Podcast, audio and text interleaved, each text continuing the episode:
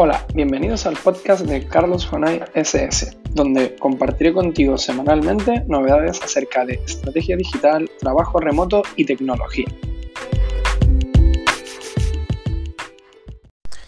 Hola y bienvenidos a este episodio catorce, un poco de tecnología por Navidad, eh, perdón, a este episodio quince, me acabo de tener un lapsus porque tenía mi web abierta y leí episodio catorce, a este episodio quince, perdón, un poco de tecnología por Navidad, que hoy voy a intentar que sea del tirón y va a ser un podcast, pues bueno, un poquito más breve de, de lo normal. Creo que ya tuvimos uno así en el episodio nueve o ocho, si no recuerdo mal, ¿vale?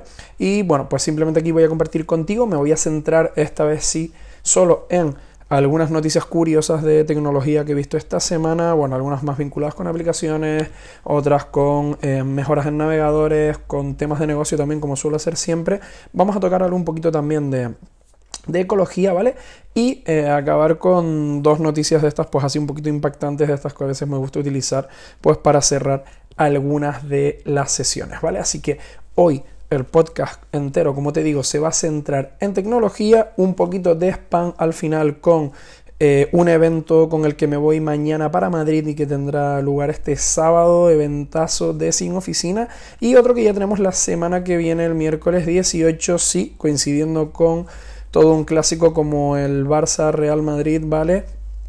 El Digital Nomad Experiences and Beers volumen cuatro, Nightmares, donde vamos a contar, pues bueno, eh, aquellas pesadillas, cosillas así que nos han pasado a todos trabajando en remoto. Así que sin más, vamos con el, pod- con el podcast de hoy centrado en tecnología.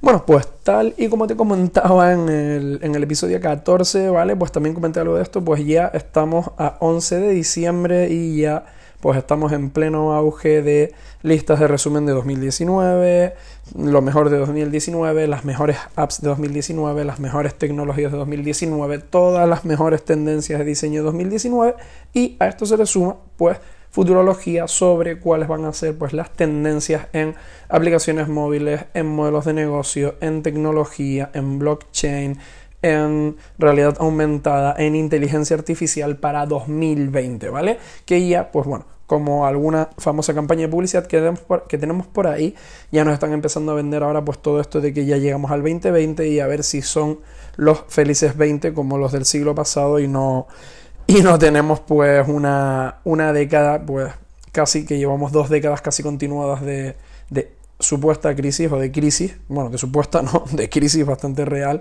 que comenzó pues en dos mil siete y se ha prorrogado pues hasta bien entrado el, la segunda década del, del, del año dos mil, ¿vale?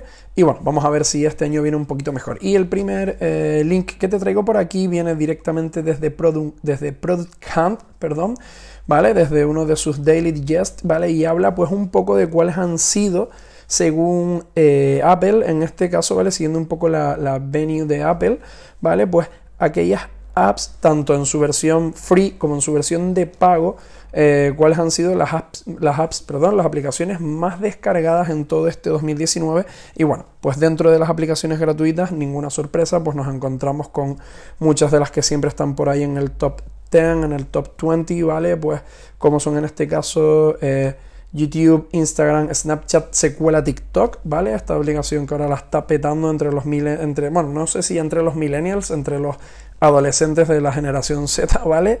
Eh, Messenger de Facebook, Gmail, Netflix, Facebook, la propia Facebook, Google Maps, Amazon, DoorDash, un poco, está un poco más orientada también al mercado norteamericano, WhatsApp, FaceApp, Uber, Yolo, Hulu, Venmo, Bitmoji y Google Chrome, ¿vale?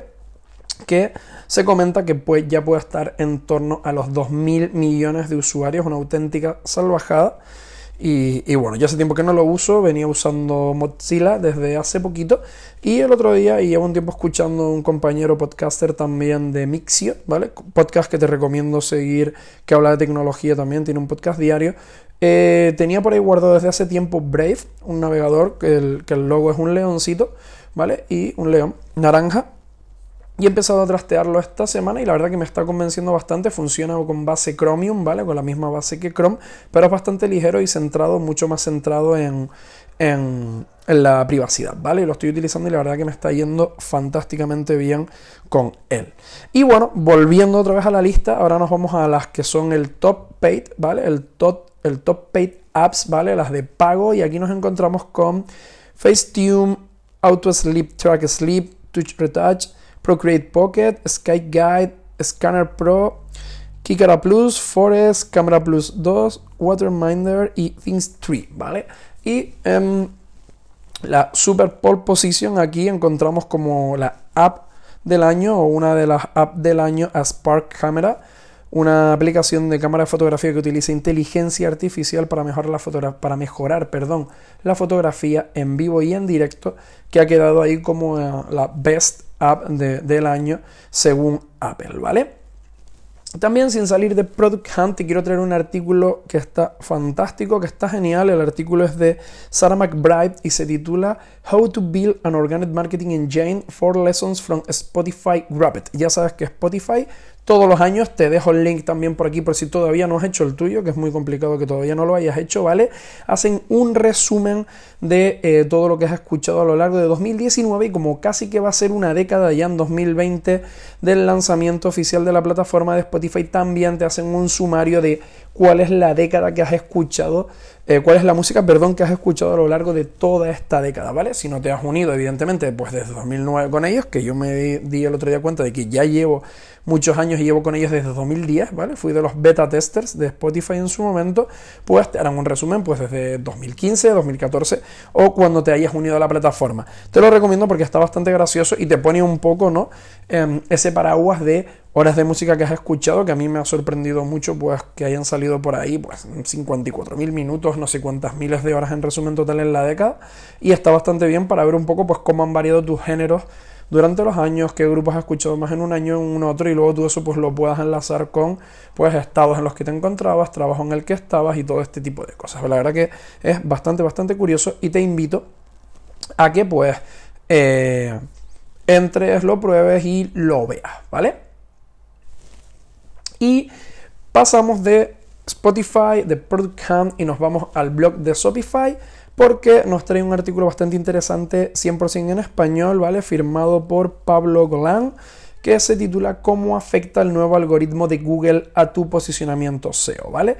Así que bueno, nos explica un poco cuáles son las nuevas claves del nuevo algoritmo de Google en un artículo bastante completo y que te recomiendo leer, pues bueno, si te dedicas un poco pues a esto del S E O, simplemente tienes curiosidad por ver un poco eh, qué pone en funcionamiento Google en su algoritmo y cómo mejorar el posicionamiento. Si tienes un blog, un podcast o quieres iniciar un negocio, tienes productos por ahí, pues te recomiendo que... que que lo leas porque es un artículo que está bastante, bastante interesante. Y nos vamos del mundo del S E O al mundo de Google Chrome, en este caso, ¿vale? Porque Chrome, Google Chrome, que ya sabes que se merienda la memoria de tu portátil o prácticamente del dispositivo que estés utilizando, ha agregado recientemente una de las funciones más solicitadas por usuarios para optimizar recursos, ¿vale? Que es implementar de forma nativa el suspender pestañas que se encuentran inactivas, permitiéndote así mejorar un poco los recursos cuando tienes el navegador abierto, ¿vale? Y era algo que, bueno, pues un poco todos los usuarios de Chrome estaban pidiendo a gritos, sobre todo aquellos que tienen uso de memoria limitado, cuatro gigas, ocho gigas, ¿vale? Incluso algunas personas que tienen dieciséis que se están viendo pues con problemas de rendimiento, con problemas de recursos, porque tener la aplicación Chrome abierta con alguna otra aplicación pesada supone que tu equipo vaya mucho más lento. Y tenemos noticias desde Magic Leap. Te escribí un artículo cuando salieron diciendo que iba a ser una tecnología bastante disruptiva dentro del mundo tanto de la realidad virtual como de la realidad aumentada, de la combinación de las dos, y es que van a dar el salto, ¿vale? Al, al mundo más vinculado al mundo de los negocios, ¿vale? Y al mundo de un poco de, de la computación espacial, ¿vale? Un poco espacial, no, spatial, perdón, computing, ¿vale? Con una nueva suite para, eh, destinada para empresas, pues para que puedan un poco testear pues desde eh, aplicaciones pues destinadas un poco a arquitectos, a espacios urbanísticos, a gestión de ciudades, ¿vale? Y se van a centrar un poco en que puedas llevar a cabo de una manera visual, de una manera pues muy eh, sofisticada y moderna, ¿vale? Eh, esto a través del dispositivo Magic Leap, ¿vale? Que son unas gafas que, como te digo, te permiten trabajar en una especie de mezcla de realidad virtual y realidad aumentada en un entorno que puedes moldear y que puedes trabajar pues de una manera bastante cómoda y bastante futurista. Y nos vamos del salto de la realidad aumentada a una realidad que nos está dando una cachetada ahora con la cumbre del clima de Chile que se ha celebrado recientemente en Madrid, con un artículo que viene firmado por Hipertextual, ¿vale? Por Desiree Pozo, ¿vale?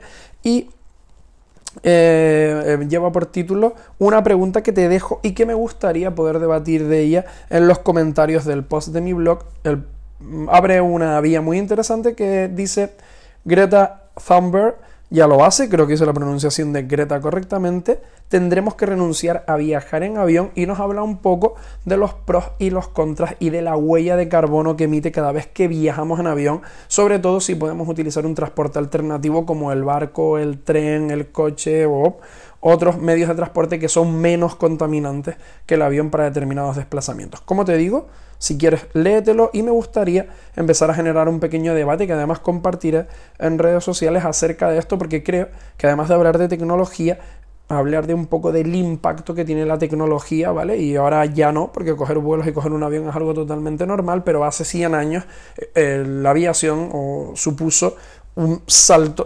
descomunal, casi casi tanto, no me voy a atrever a decir casi tanto como internet o como los smartphones, pero bueno, en su momento sí, ¿vale? Un, un, un cambio totalmente disruptivo en la manera de movernos, en la manera de, del transporte, ¿vale?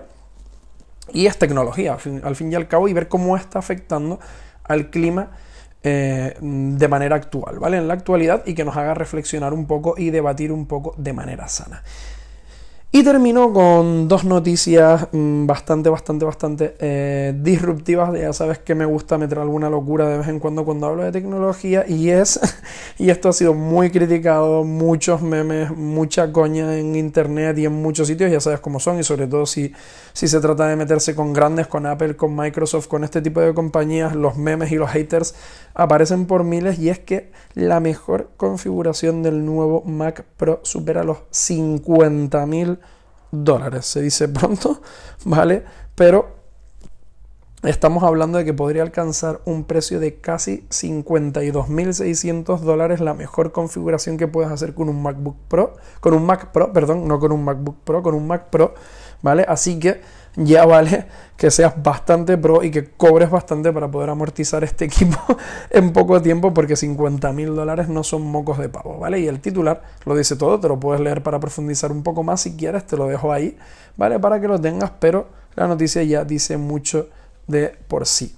Y termino con una eh, historia totalmente disparatada que lleva por título, ¿vale?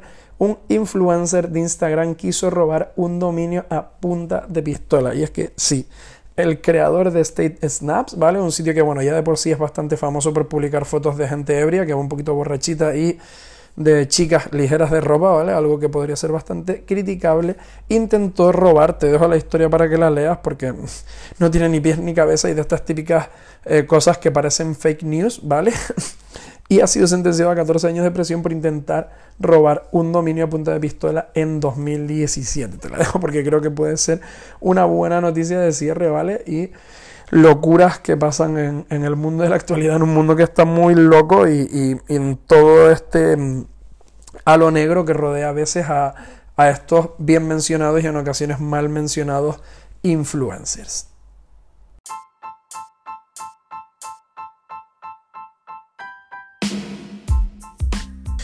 Bueno, pues esto ha sido todo por el día de hoy, ¿vale? Ha sido algo bastante comprimidito, y así todo casi casi que se me va a montar con entrada, desarrollo y despedida en los quince minutitos, así que sin más, muchas gracias por estar ahí al otro lado. Semana que viene mucho más, y no quería cerrar, evidentemente, te pensabas que me iba a olvidar, estuve a punto, pero no. Un breve momento de spam, y te recuerdo que este sábado catorce, ¿vale? Se va a desarrollar en Madrid el evento de Sin Oficina. ni enhorabuena, todavía no he ido, pero sé que se han metido un currazo brutal Bosco, Soler y todo el equipo que ha colaborado con el de Sin Oficina para desarrollar este evento, ¿vale?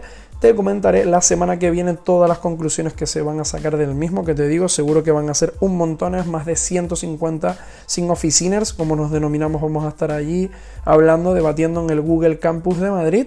Y espero traerme bastantes cositas interesantes para contarte el miércoles que viene.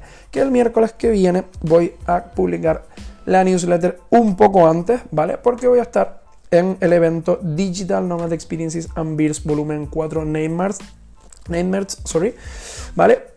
Contando pues un montón de, de anécdotas graciosas, chunguísimas, ¿vale? Cosas que pasan trabajando en remoto en el día a día, ¿vale? Y compartiéndolas con un grupo de remote workers y de digital nomads, ¿vale? Que vamos a estar por allí y luego nos vamos a hacer un más que merecido brindis de Navidad para cerrar el año y te dejaré la newsletter un poco antes y la semana siguiente ya tocará la newsletter en Navidad, el día veinticinco, newsletter fresquita para que la escuches con resaca, sin resaca, con lo que tú quieras el mismo día veinticinco. Nos escuchamos.